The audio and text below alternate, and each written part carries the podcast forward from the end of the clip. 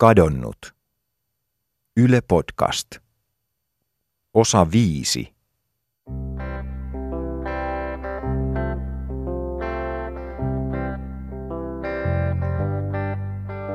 Hei, tässä Leena Häkkinen. Tämän jakson aikana sä tapaat Sonjan, jonka on ollut pakko vaeltaa. Mä tiedän sen, että joku osa kantaa sitä tietoisuutta, että mä pääsen niin kuin tältä pois kyllä. Mutta totta se ei ole silloin paikalla. Ja sitten mä saatan kävellä just tuolla siellä paikoissa, jossa mä kävelen joka viikko. Ja kaikki, kaikki näyttää niin kuin mä katselisin vaan kuvia jostain ihan muualta tai sellaista. Mä olen puhunut tässä sarjassa katoamisesta. Siitä, mitä tapahtuu, kun ihminen katoaa odottamatta, ihan tavallisena päivänä. Miten kadonnutta etsitään ja kaivataan. Mutta entä jos joku katoaa itseltään, eli poistuu omasta elämästään hetkeksi? Sellaista sattuu, niin kuin kuulit. Oikeasti. Mulla on tällainen henkilö, joka, joka tuli potilaakseni ja oli hämillään sen takia, että hän oli tavallisen työpäivän jälkeen lähtenyt pitkälle matkalle ja, ja lentänyt toiselle ma- mantereelle ja havahtui siellä eikä ollenkaan käsittänyt, miksi sinne oli tullut. Ei ollut tiedossa mitään päihteiden käyttöä eikä vammoja eikä epilepsiaa eikä mitään muuta järkevää selitystä. Ja tämä tapaus täytti meidän virallisten tautiluokitusten määritelmän mukaan tämän pakkovaellusdiagnoosin. Tässä puhui Risto Vataja, HUSSin psykiatrian ylilääkäri. Mä tapasin hänet, koska tutkiessani kadonneita mä törmäsin harvinaiseen ilmiöön, dissosiatiiviseen pakkovaellukseen, josta kuulit just klassisen esimerkin Riston kertomana. Miltä susta tuntuisi, jos sä katoaisit itseltäsi? Noin vaan. Pala omasta elämästä olisi poissa niin kuin palapelin pala olisi hetkellisesti hukassa. Kesken työpäivän vaan katoaisit omasta elämästäsi ja kaikilta läheisiltäsi. Kaksi viikkoa kuutamolla ja yhtäkkiä havahtuisit palmurannalla tai rodeossa, ymmärtämättä miten ihmeessä sä oot sinne päätynyt. Tällaista voisi olla pakkovaellus. Mutta miten sitä kuvaa Risto Vataja? Pakkovallus on sellainen eh, niin ikään kuin aika äkillisesti ja arvaamatta tuleva tila, jonka aikana eh, henkilö, jota se kohtaa, niin ikään kuin kadottaa identiteettinsä tai ehkä muistinsa, eikä oikein eh, tiedä, mitä hänelle tapahtuu. Hän vaeltaa, se jostakin syystä nimenomaan se vaeltaminen on nostettu niin kuin diagnoositasolle. Lähtee jollekin pienelle reissulle, joka voi kestää minuuttia tai tunteja tai päiviä, joskus vuosia – Vuosia. On tosi vaikea kuvitella, miten näin tapahtuu. Ajatus siitä, että vuosien ajan harhailisi jossain tuolla tuntematta itseäni, tietämättä kuka mä oon, on kammottava. Kadonneen läheisille tämäkin vaihtoehto edustaa kuitenkin toivoa. Kuten elokuussa 2015 Helsingissä tuhansien silmäparien keskeltä kadonneen 65-vuotiaan Pirkitän työkaveri kertoo. No entäs jos Pirkittä nyt yhtäkkiä koputtaisi tuohon ikkunaan ja heiluttaisi ja tulisi sisään, niin mitä sä... Mä varmaan putoisin polvilleni ensimmäisenä. Jos se nyt tuohon tohon pölähtäisi, niin No, niin, no itkua siinä tulisi, mutta ei mullakaan varmaan olisi mitään muuta kysyttävää kuin, että miksi. Riston mukaan joskus käy niinkin, että ihminen ei havahdu lainkaan pakkovaellustilastaan, vaan löytyy harhailemasta jostakin eikä kukaan tiedä mistä hän tulee. Ja silloin tämä kaikilta kadonnut ihminen joudutaan toimittamaan mielisairaalaan.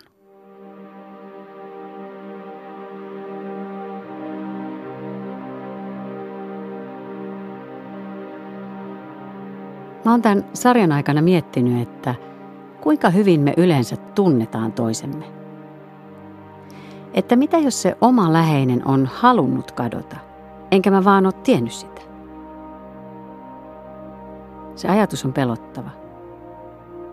Ainakin yhtä pelottava kuin ajatus, että kuinka hyvin mä lopulta voin tuntea edes itseni?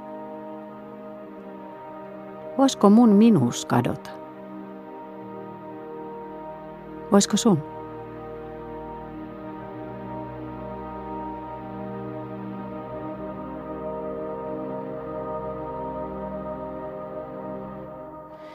Risto Vatajan mukaan pakkovaellus on harvinaista, ainakin Suomessa. Hän kertoi mulle, että pitäessään tässä taannoin psykiatreille luentoa, hän oli kysynyt 50 henkilön yleisöltään, että kuinka monella oli ollut tällaisia fuge- eli pakkovaelluspotilaita. Yksikään käsi ei noussut. Eli ei ole todellakaan kysymys mistään kansantaudista. Me päätetään lähteä verkkotoimittaja Elinan kanssa etsimään henkilöä, joka voisi kertoa meille lisää. Ihmistä, jolla itsellään olisi näitä kokemuksia ja joka voisi kertoa mulle, mihin minä voin sen minäni hävittää. Onko olemassa joku paikka, jonne kaikki kadonneet ja pakkovaeltajat menevät? Ja ensin pitää tietää faktat.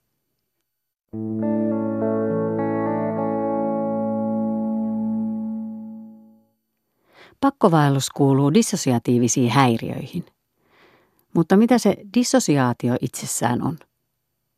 Annan nykyajan viisasten kivi Wikipedian kertoa itselleni. Dissosiaatio on psyykkinen puolustuskeino tai sopeutumisreaktio – jonka avulla ihminen erottaa tietyn psyykkisen toiminnan toisesta. Dissosiatiivisuutta pidetään normaalina, jos se liittyy sosiaaliseen toimintaan. Ajatellaan vaikka lasten mielikuvitusleikkejä tai vaikka sitä, että uppoutuu vaan omiin ajatuksiinsa niin vahvasti, että unohtaa missä on. Mutta sitten on myös näitä dissosiatiivisia häiriöitä, joihin pakkovaelluskin kuuluu. Dissosiaatiohäiriöt ovat spontaanisti ilmeneviä, hallitsemattomia ja toimintakykyä rajoittavia tiloja, mielenterveyden ongelmia. Mutta kiehtovia. Ja Suomessa ei olisi muka yhtään henkilöä, jolla on kokemusta pakkovaeltelusta, lukunottamatta Risto Vatajan potilasta. Varmaankin on, mutta miten me löydetään sellainen henkilö puhumaan asiasta julkisesti?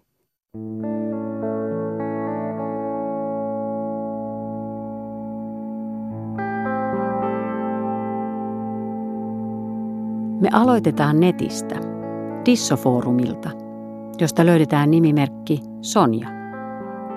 Elokuussa 2015 hän kirjoittaa ajatuksia pohjalta Tiedät kärsiväsi dissosiaatiohäiriöistä, kun pelkäät kirjastoon menemistä, mutta matkalla suunnittelet, että voisit ihan hyvin lähteä liftaamaan päämäärättömänä ulkomaille. Tiputtelet tavaroita käsistäsi, koska luulet olevasi viime viikossa – Kesken kahvipöytäkeskustelun todellisuus romahtaa tavoittamattomiin. Samainen Sonja kannustaa toisessa postauksessaan muitakin dissosiaatiohäiriöistä kärsiviä jakamaan tietoa dissoilusta olemalla aktiivisia suhteessa mediaan. Dissosiaatiohäiriöt eivät ole olleet kovin tunnettuja ja niistä kärsiviä usein diagnosoidaan väärin. Sonja neuvoo, miten median kanssa kannattaa toimia. Eli hän ei ehkä ainakaan vihaa mediaa. Päätämme ottaa yhteyttä häneen. Teemme Elinan kanssa profiilin ja kerromme, keitä olemme ja mitä haluaisimme. Sitten jäämme odottamaan, saisimmeko Sonjalta ikinä vastausta. Mm.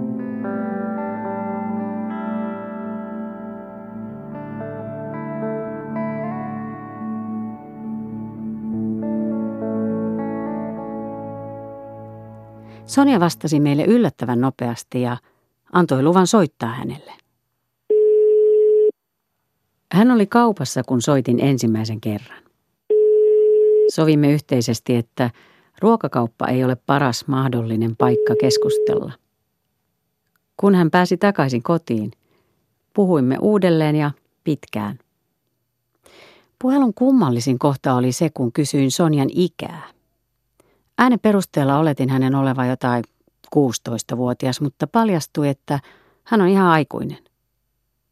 Mutta jos sä huomenna soittasit, mulla voisi olla ihan eri persona päällimmäisenä ja silloin puhuisin ihan eri tavalla, hän sanoi.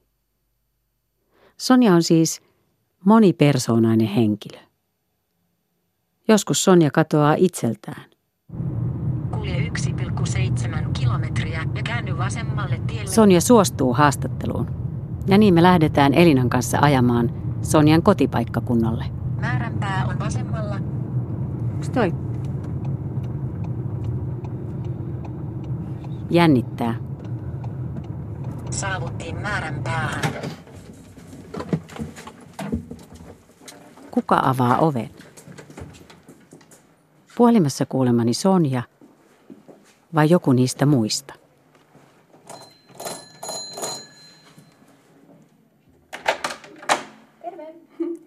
Moikka! Sonja, se samankuuloinen nainen kuin puhelimessa, avaa oven. Hän on minun kokoiseni eli lyhyt nainen, joka katsoo reippaasti silmiin. Päältäpäin ei voisi millään uskoa, että hänellä on elämässään mitään ikävää. Hän pyytää meitä peremmälle. Koti on hyvällä tavalla tavallinen nuoren ihmisen koti. Äänestä kuulee, että Sonjaa jännittää vähän. Mutta ketäpä ei jännittäisi. Vieraita ihmisiä talo täys mikrofoneineen tallentamassa ja kuvaamassa. Kun istumme olohuoneeseen ja ryhdymme juttelemaan, alkaa matka tuntemattomaan. Ainakin minulle. Mikä se on se dissosiaatiohäiriö sulle? No se on semmoinen, että mieli lohkoutuu sille eri osiin suojellakseen itteensä. Että kun ihminen kohtaa jotain semmoisia kokemuksia ja tunteita, joita tota, se ei kestä, se mieli eikä pysty käsittelemään mitenkään, niin sitten se lohkoo ne pois tietoisuudesta ja sitten se erilliset persoonan osat niin alkaa kantaa sitä aina jotain kokemuksia, jotain tunteita ja sitten, sitten siinä tietysti käy silleen, että kun niin kuin mulla on käynyt, että kun se kerran lohkoutuu, niin sitten se lohkoutuu helpommin lisää, koska sitten mieli on keksinyt tämmöisen puolustusreaktion, että, tota, että jos tapahtuu jotain sietämätöntä, niin sitten lohkotaan se vaan pois. Ja sitten eh, mitä enemmän sitä lohkoutumista on, niin sitä vaikeampi on hallita elämäänsä ja sitten se menee vaan aina pahemmaksi. Sonja ei aluksi tiennyt olevansa disso, vaan teki asioita kuten muutkin nuoret tekee. Matkusti, halusi nähdä maailmaa. Mutta siinä matkaamisessa oli itsetuhoinen sävy. Toisin kuin yleensä pakkovaeltajilla, Sonja on aina muistanut, miten on jonnekin ihmepaikkaan joutunut. Mutta aina hän ei ole muistanut kertoa läheisilleen, missä hän on. Niin, siihen liittyy just se, että tavallaan niin kuin esimerkiksi mun vanhemmat tiesi, mihin mä oon menossa. Ja mä sitten vaivautunut niin kuin sanoa niille, missä mä oon, kun mä olin siellä perillä. Ja mä en niin kuin kokenut sitä yhtään niin kuin oleelliseksi, että mun pitäisi niille sanoa. Ne vaan lähetteli mulle sähköpostia, että hei, missä sä oot, että kerro nyt, että me haluttaisiin tietää. Sitten mä jossain vaiheessa vaivauduin vastaan niille. Mutta jotenkin mä olin niin pihalla ja sellaisessa velon ahdistuksessa ja sitten se todellisuuden taju oli mennyt aika pahasti, niin en mä sitä jotenkin ymmärtänyt, että ne on huolissani musta. Mutta tota, mä luulen, että sitten kun mulla oli varmaan sitä dissosiaatio siellä taustalla, niin sitten se vaan paheni se dissosiaatio siitä matkustamisesta. Että sitten mä kehitin niinku semmoisen uuden tavan paeta sitä, että mulla on paha olo. Ja sitten tavallaan oli aika sietämätöntä sitten olla Suomessa. Koska sitten mä jotenkin yhdistin sen siihen, että sit jos mä lähden pois, niin sitten mä niin kuin pääsen jotenkin mukaan pakoon sitä, että mulla on paha olo, mutta ei sitä ikinä pääse oikeasti pakoon. Näet sä eri tavalla todellisuuden silloin, kun se on päällä tavallaan se semmoinen ahdistus? Sitä on todella niin kuin vaikea kuvailla ja mä oon miettinyt sitä, että miten sitä voi kuvailla sellaiselle ihmiselle, joka ei ole niin kuin semmoiseen joutunut. Tavallaan, että sitä sanotaan derealisaatioksi, kun se niin kuin, todellisuus alkaa mennä niin kuin, katoamaan. Ja silloin kaikki tuntuu vaan niin kuin, tosi epätodelliselta. Ja niin kuin, oma elämä niin kuin silmien edessä näyttää, niin kuin, että katsoisi jotain TV-ohjelmaa. Ja se tuntuu myös niin kuin, yhtä turhalta ja silleen, niin kuin, merkityksettömältä. Silleen, niin kuin, että omalla itsellä ei ole niin väliä. Tai siis välttämättä ei ole yhtään väliä. Että, tota, ja sitä on niin kuin vaikea selittää, mutta silloin tuntuu esimerkiksi siltä, niin kuin, että lähellä olevat asiat saattaa olla niin kuin 10 metrin päässä. Niin kuin, että jos mulla olisi nyt semmoinen derealisaatiojuttu, niin sä, joka istut puolen metrin päässä, näyttäisit siltä, että sä oot tuolla huoneen toisella puolella. Ja se, se musta tuntuu siltä oikeasti, mä tiedän, että se ei ole totta. Mutta tota, se tuntuu todelta. Ja silloin kun mä en ollut tietoinen siitä dissosiaatiosta, että se aiheuttaa tämmöistä, niin sitten mun on tietysti ollut hyvin vaikea niin pärjätä silleen todellisuudessa, enkä mä ole silleen pärjännytkään.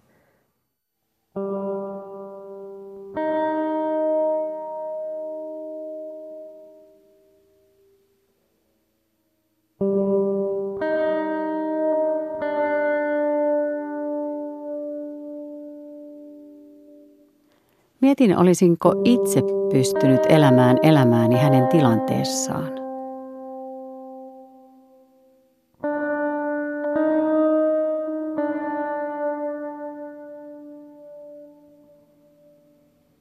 Dissosiatiivisten häiriöiden taustalla on usein syvä trauma.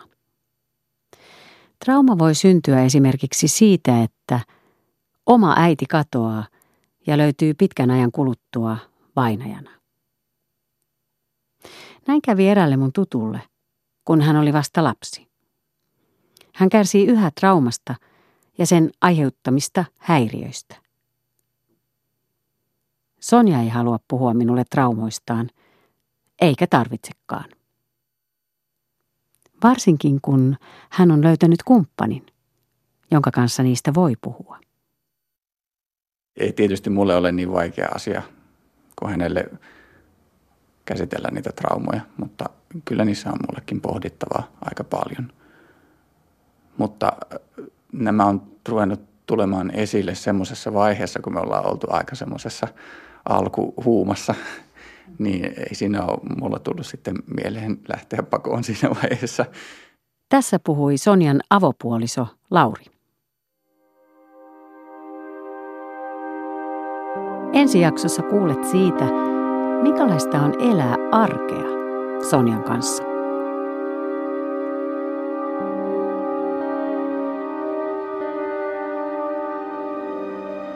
Lisää aiheista kadonnutpodcast.fi.